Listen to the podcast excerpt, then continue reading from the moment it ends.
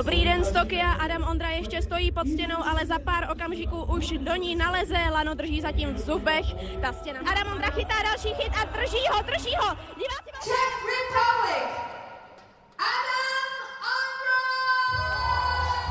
Česká média oblétla zpráva o tom, že lezec Adam Ondra se stal po třetí mistrem světa v lezení na obtížnost. 26-letý sportovec je považovaný za úkaz v České republice i v zahraničí. Jeho výkony přitahují ke sportovnímu lezení zájem i těch, koho jinak skály, úvazky, cvičné stěny a chyty nechávají v klidu. Kdo je fenomén Adam Ondra? Jak moc se i pod vlivem jeho výkonů v posledních letech proměnil pohled na sportovní lezení? A jde ještě vůbec o prožitek z přírody, nebo se z lezení a horolezení stala jenom další adrenalinová aktivita? Je pondělí 19. srpna, tady je Lenka Kabrhelová a Vinohradská 12, spravodajský podcast Českého rozhlasu. Adame, obrovská gratulace, jste mistrem světa v lezení na obtížnost, jaký je to pocit?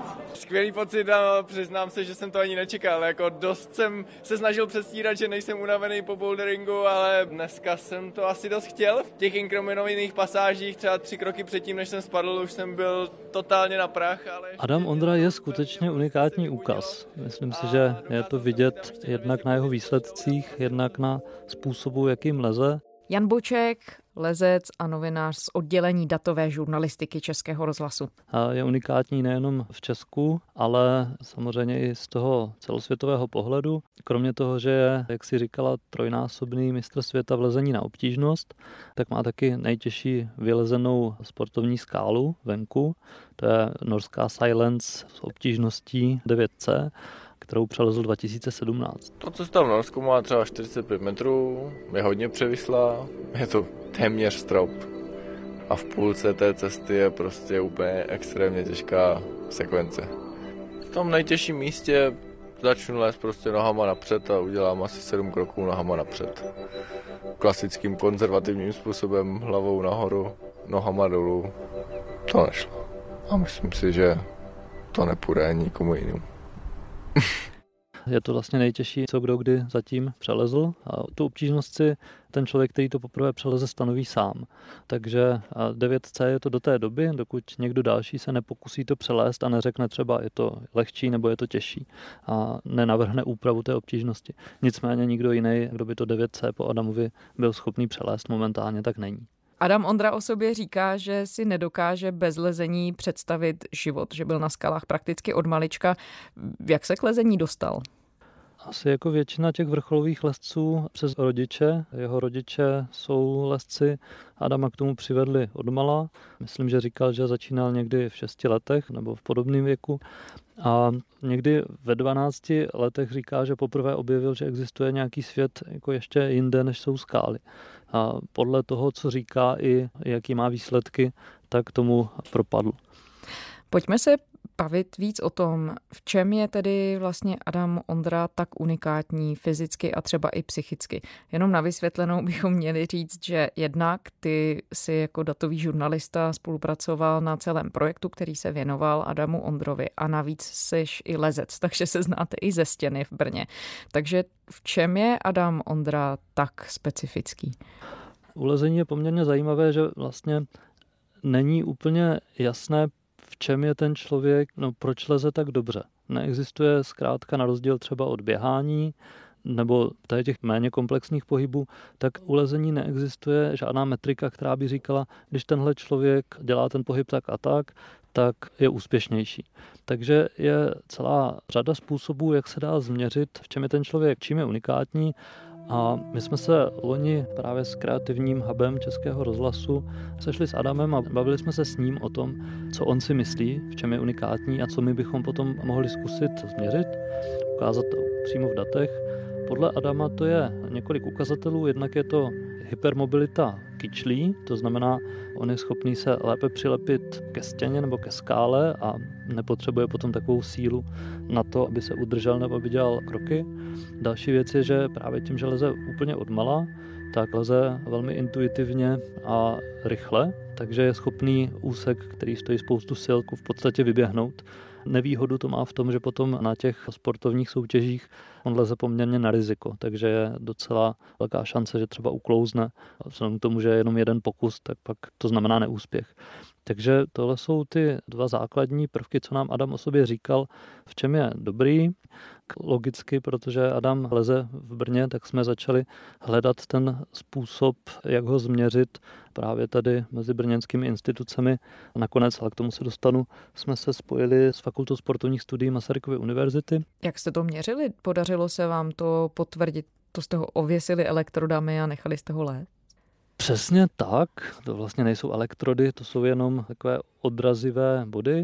My jsme právě s tou fakultou sportovních studií vymysleli způsob, jak ho měřit pomocí takové té motion capture technologie, stejnou jako se třeba dělal Gloom kdysi, nebo mám pocit, že na Gloomovi z Pána prstenů to poprvé filmaři aplikovali. Potřebujeme mít určitý počet kamer, aspoň dvě, a on, jakmile projde tím prostorem, tak my jsme schopni popsat ten probíhající pohyb vevnitř toho prostoru. Tak jsme Adama ověsili tady těmahle puntíkama.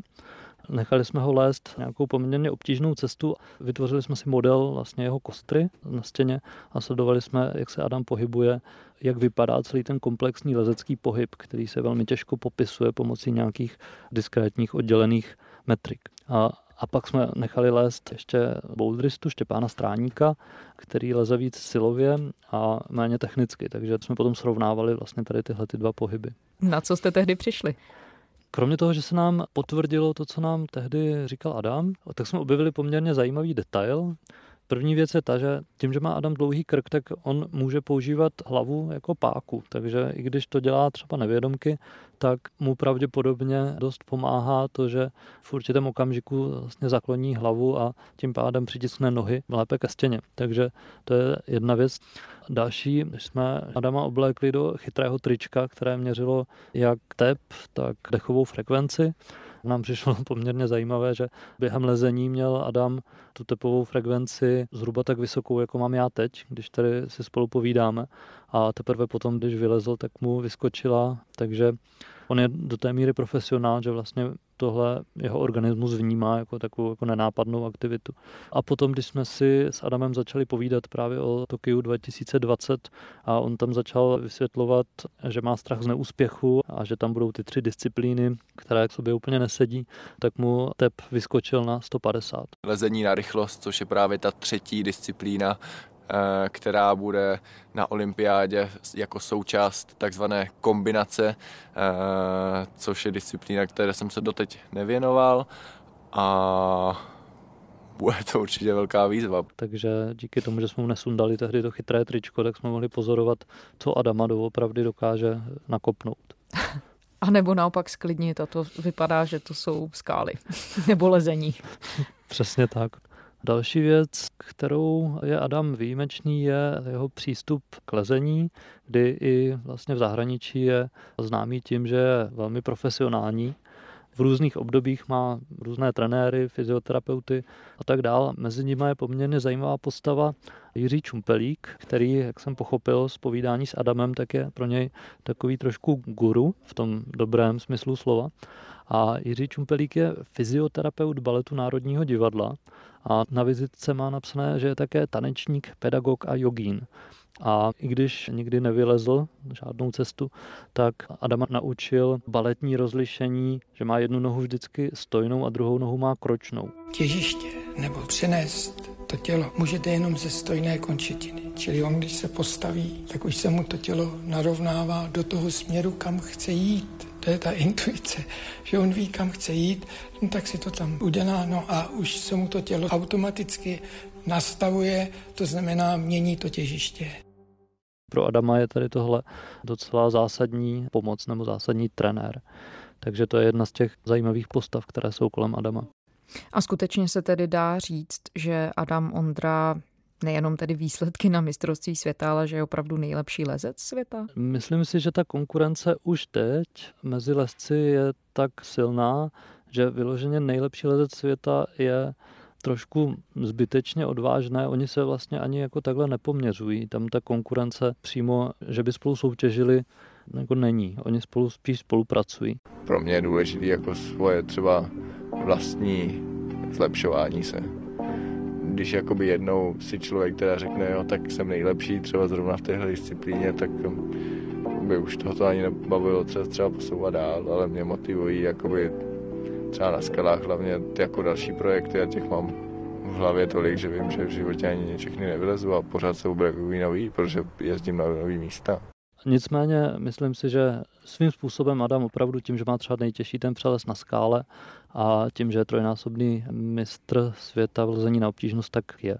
No tím se dostáváme asi k tomu druhému důležitému rozměru a to je psychika. S kým tedy vlastně lesci soupeří sami se sebou? Myslím si, že podobně jako u dalších adrenalinových sportů a individuálních sportů, tak soupeří sami se sebou, přesně tak. Potom samozřejmě jsou soutěže a myslím si, že Adam se teď hodně právě soustředí třeba na to vítězství v lezení příští rok na olympiádě v Tokiu. Olympijský titul je asi poslední, co tady z těch sportovních výzev nemá. Je to taky proto, že na olympiádě bude sportovní lezení příští rok vlastně poprvé. Takže tam už je to soupeření s někým, ale pořád myslím si, že ta hlavní část té disciplíny je soupeření sám se sebou snaha ty pohyby dělat co nejpřesněji, co nejefektivněji. A dá se říct, že Adam Ondra má i speciální dispozice psychické, aby zvládl ten stres a ten tlak a nezačal se bát třeba. To si úplně netroufnu, netroufnu říct. Nezačal se bát, to si myslím, že tohle není ta podstatná věc u těch úplně top lesců, ti vlastně, jak se říká, kdo nepadá, leze pod své možnosti, takže oni počítají prostě s tím, že padat budou. Tam je strach, že jo, z toho pádu samotného, si člověk zláme nohy z té jako samotné nebezpečnosti, anebo strach z jakýhosi selhání. Ten strach z toho pádu samotného z té nebezpečnosti mm, v podstatě jako se u mě téměř nevyskytuje. Což je pro mě jako trošku skoro, mi to je líto, protože čas od času se třeba i rád vybojím. Takový to, když člověk jako zároveň ví, že to je bezpečný, ale trošku to polechtá. Když jsme se bavili s Adamem, tak on se, jako jestli se něčeho bojí, tak to je neúspěch. Takže jako bát se v tom smyslu nějakého nebezpečí na stěně nebo na skále, to si myslím, že u nich až tak není. Jinak si vůbec netroufnu Adamovu psychiku nějak hodnotit. Přijde mi rostomile, vždycky, když vyhraje, jak je neuvěřitelně nadšený a když prohraje, jak je neuvěřitelně zklamaný. Že to má jako intenzivní tady ty emoce, ale nevím, jestli z toho něco vyplývá. Znamená to, že ti nejlepší lesci světoví se nikdy nebojí o svůj život, když vysí někde v nějaké extrémní, někde v nějaké extrémní situaci? No, myslím si, že, že by neměli, že to vybavení je v současné době natolik spolehlivé a ta role náhody je naprosto minimální, pokud jste zkušený a neděláte zbytečné chyby. Že si neumím představit, proč by se báli o život. Je to na téhle úrovni, to je už určitě poměrně bezpečné. Těm psychickým záležitostem. Tam byla poměrně zajímavá studie webu Nautilus, který podrobil špičkového free solo lesce Alexa Honolda, o kterém teď byl ten film Free Solo. My se teď budeme bavit o Alexi Honoldovi.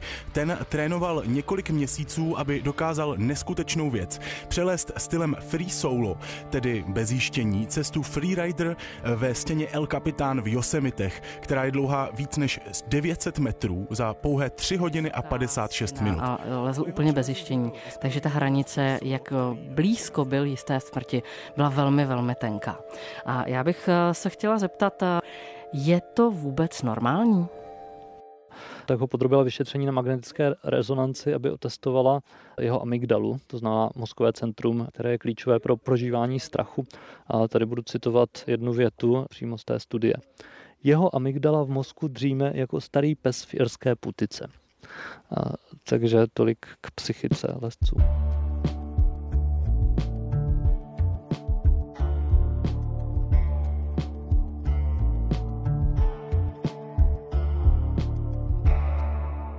Loni jsme se s Adamem bavili o tom, že spadl ze skály z nějakých deseti metrů a nic se mu nestalo. Takže navíc ještě i když už třeba nějakou chybu udělá, myslím, že mluvil o tom, že to byla vlhká skála, tak nevím, jestli je to jeho konstitucí, nebo tím, že měl štěstí a spadl do písku zrovna, ale říkal, že vlastně čekal nějaký zranění a, a nic. A mluvil třeba také o tom, co je jeho motivace? Myslím si, že s tou motivací je to obtížnější. Adama hodně zajímalo, jestli jsme opravdu schopni nějak objektivně změřit, jak funguje on při lezení, jestli je schopný přispět vlastně k rozvoji lezení. Občas jako je uspokojující si říct, že je člověk v něčem nejlepší. Ale pokud by to byl ten ultimátní cíl, tak to, to je chabá motivace. Teď si myslím, že má teda opravdu tu nejsilnější motivaci a vlastně jeho mediální výstupy o tom mluví vyhrát tu olympiádu v Tokiu. Tam by to zároveň znamenalo třeba, že by se i české lezení mohlo mírně profesionalizovat. On je v současné době jediný profesionální lezec tady u nás, všichni ostatní to dělají po práci. A myslím si, že jeho motivace jsou tak nějak jako hluboké, vlastně intimní jeho. A když mluvíš o té olympiádě, znamená to, že se sportovní lezení, vzhledem tomu, že se tedy poprvé objeví na olympiádě letní, že se definitivně zařadí mezi mainstreamové sporty se vším, co k tomu patří, to znamená s reklamou, sponsoringem, masovým publikem. Od toho, že bude lezení na olympiádě, se vlastně očekává hodně věcí a je otázka, co z toho se stane. Je otázka taky, jestli to lezení, a teď si nejsem jistý, když už se ten sport dostane mezi olympijské sporty, jak automaticky tam potom zůstane. Ono, spousta sportů se tam dostane, pak zase na pár let zmizí, pak se zase objeví. Takže je otázka, jak je to s lezením. Ono se taky na tu olympiádu dostává v takové trošku pokroucené podobě, kdy se na té olympiádě objeví pohromadě tři disciplíny, což je lezení na obtížnost, to je vlastně ta královská disciplína, pak je bouldering, tady tyhle dvě disciplíny k sobě mají ještě poměrně blízko, a pak je lezení na rychlost, což je vlastně úplně jiný sport, to je sice pořád je to vertikálně na stěně, ale je to sprint na předem určené trati, předem určených chytech. Na olympiádě budou tyhle tři sporty hodnocené pohromadě a vlastně jak to popisovala Shona Coxy, jedna britská top leskyně, tak říkala, že to je něco, jako byste Usaina Bolta nechali běžet sprint, maraton a 400 metrů překážek a pak ho zprůměrovali. Takže na té olympiádě se lezení objeví v takové podivné podobě, nicméně pro rozvoj toho sportu to asi bude znamenat hodně. Je otázka, jestli to skončí jako cyklistika, kdy se týmy chemiků a lékařů soustředí na to, jak nejsnadněji nebo nejúčinněji obcházet pravidla, to snad ta etika lezení nebo ta, ta nálada v tom sportu je trošku jiná, tam pořád je to blížší k přírodě, je to blížší k těm opravdovým skalám, hodně se to soustředí na to, jak zachovat vlastně ty lezecké terény, ty skály pro další generaci, jak je nepoškozovat. Takže u lezení si myslím, že to nedopadne úplně tak, jako tady u těch ostatních profi sportů, byť se v něm třeba začnou objevovat nějaké peníze, sponzoři jsou tam už teď, ale tak si myslím, že, že by to nemuselo dopadnout takhle hrozně, jako třeba teď mrzí mě, že jsem adresný, ale třeba jako ta cyklistika. No a je to tedy dobře pro lezení jako takové, že v podstatě je tedy možná na cestě k tomu se plně zprofesionalizovat, je na cestě k tomu mainstreamu. Tady jsou určitě takový ti tradiční lesci v Česku, třeba v Českém ráji na píscích, což je takový specifický styl lezení, kteří by řekli, že to určitě není správně, nebo já myslím, že velká část těch venkovních lesců, těch, co chodí na skály, co lozí ty klasické cesty, tak by řekli, že to správně není. Pak je hromada lesců, kteří chodí třeba jenom vlastně na ty tréninkové stěny, kteří tady ten problém určitě nevnímají, protože jsou součástí toho trendu. A zase si myslím, že neexistuje žádná úplně jednoduchá odpověď. Některé věci se změní, některé věci se zjednoduší. Třeba to, že pravděpodobně, že bude víc peněz na těch pár profesionálních lesců i v Česku a některé věci se asi zhorší, jako třeba to, že už dneska na těch skalách je poměrně nával a pokud v budoucnu tam bude přibývat lidí, tak tam třeba začnou vznikat podobně jako dneska jsou na vodě, na Vltavě fronty na jez, tak takhle tam začnou vznikat třeba fronty na cesty, nebo občas už jsou. Ale těch efektů je samozřejmě strašná spousta a je otázka, co převáží. Ono ostatně se objevily třeba zácpy už, a to není sportovní lezení, ale horolezení na Mount Everestu. Výstup na Mount Everest je tento týden opět tragický, nepřežili ho už tři lidé. Osudným se jim staly nejen těžké podmínky, ale taky v uvozovkách dopravní zácpa pod vrcholem. V dlouhé řadě museli čekat i několik hodin. Výstup je sám o sobě náročný a čekat eh, po něm ještě několik hodin v mrazu a větru ve výšce přes 8000 metrů. Eh, pak stav člověka ještě výrazně zhoršuje. Nestává se z lezení i z horolezení jenom další forma toho, jakým způsobem konzumujeme tentokrát tedy přírodu kolem sebe? Tak v první řadě bych oddělil sportovní lezení a horolezení. To si myslím, že jsou dva úplně odlišné sporty, i když část pohybu je tam podobná, část tréninku je podobná, ale horolezení je mnohem víc takový ten sport, na který se půl roku připravujete nebo tři roky připravujete na expedici a, a potom zkusíte dobít nějakou horu. A to sportovní lezení je o tom, že si vyrazíte o víkendu někam na skálu nebo na týden, ale je to zkrátka trošku jiný sport. Pak je ještě spousta mezistupňů, jako je big wall lezení, což jsou takové ty třeba tisícimetrové skály, jak teďka ukazoval třeba Alex Onold ve filmu Free Solo. A to je vlastně ještě další disciplína, to solo lezení nebo free solo. Takže tam je jako hromada tady těch mezistupňů a to sportovní lezení je jeden pol a to horolezení je druhý pol, takže tyhle dvě věci bych posadil trošku dál od sebe. A tam právě otázka, jestli konzumujeme nebo pohlcujeme. Ono, venkovní lezení, lezení, sportovní lezení třeba na skalách, tak se hodně snaží být k přírodě šetrné. To, co se dělalo třeba v minulosti, kdy se upravovaly cesty ve skalách, takže se tam třeba občas, když to bylo potřeba, tak se tam vytesal nějaký chyt, nebo když tam něco zavazilo, tak se kus skály prostě uštípl, tak tohle se dělalo někdy třeba v 50. 60. letech, možná ještě o něco později ale dneska už tady tohle je hřích a nevím o nikom, kdo by tady tohle dělal. Naopak ta tendence je být co nejšetrnější. Na většině českých skal je nějaký speciální režim, kdy je tam povolené lezení, ať už třeba kvůli hnízdícím ptákům, nebo právě kvůli tomu, že to je v nějaké chráněné oblasti a vlastně není žádoucí, aby se tam objevovalo tolik lidí. Třeba na Pálavě je povolené lezení až někdy od září. Takže vlastně se tomu poměrně ochranáři brání, aby se z lezení stal tady tenhle mainstream, který poškozuje přírodu, což třeba Adam Ondra o tom hodně mluví, že pro něho je klíčový ten vztah k přírodě u lezení. Proto taky stráví víc času asi na skalách, než tréninkem někde uvnitř na stěně. Většinu své kariéry se právě věnuju tady tomuhle lezení na skalách, v přírodě a, překonávání sebe sama vlastně na těch výzvách, která, které připravila sama příroda. A je tady v podstatě všechno, co mám na lezení rád. Je to, že člověk je v přírodě. Lezení na závodech je sport. Motivuje mě, motivuje mě na něj trénovat a motivuje mě být prostě v den toho závodu co nejvíc připraven a, a baví mě určitě vyhrávat. Ale není to všechno. Čas od času rozhodně potřebuji i na jakési psychické uklidnění ty skály.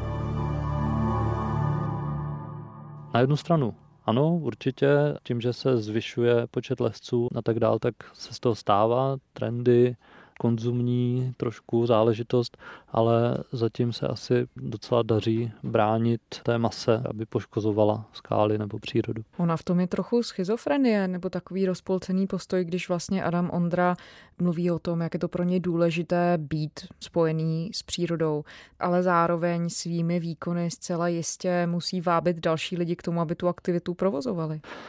To už mě taky napadlo a je to asi trošku na Adamovi, jak tady tohle vnímá ale myslím si, že obecně není nic špatného na tom, že ty lidi přitáhne k tomu sportu, pokud zároveň předává vlastně to etické poselství, že je potřeba se o přírodu starat a zkrátka právě nepohlcovat jí, tak jak jsme se o tom bavili. Jde dneska tedy ještě vůbec o prožitek z přírody, anebo se zlezení stává jenom další adrenalinová aktivita? Asi jak pro koho, asi zase jak která disciplína. Když budu celý rok trénovat uvnitř na stěně, kde to je asi objektivně bezpečnější a kde jsem schopný si upravit ty podmínky, tak tam toho prožitku z přírody moc nebude. pokud přejdu ze stěny na skálu, anebo budu lozit třeba jenom ve skalách, tak to o prožitku z přírody je a zároveň si myslím, že to je prožitek, který toho člověka kultivuje, protože na té skále zkrátka i tím prostě, že máte strach, tak máte nějaký respekt k přírodě a myslím si, že to funguje docela tak, že potom k té přírodě jste šetrnější. Nevím, jestli je to třeba tady tou emocí, ale když potkáváte v kempech ty lesce, tak to jako nejsou lidi, kteří by přijeli tu přírodu nějak devastovat nebo nějakýma vedlejšíma efektama ji ničili. Myslím si, že ne. Myslím si, že lesci jsou komunita, která je aspoň ti venkovní, ti na skalách, které občas potkáváme, se opravdu o tu přírodu starají. To, jestli ten rozvoj sportu přitáhne další lidi a změní se třeba ta etika, to nedokážu říct a to možná se uvidí po olympiádě nebo za 20 nebo 50 let. Jan Boček, lezec a novinář z oddělení datové žurnalistiky Českého rozhlasu. Honzo, díky. Díky, hezký den. To byla pondělní Vinohradská 12. K našim dílům se můžete kdykoliv vrátit na iRozhlas.cz a můžete nám psát na adresu vinohradská12 zavináč rozhlas.cz. Těšíme se zítra.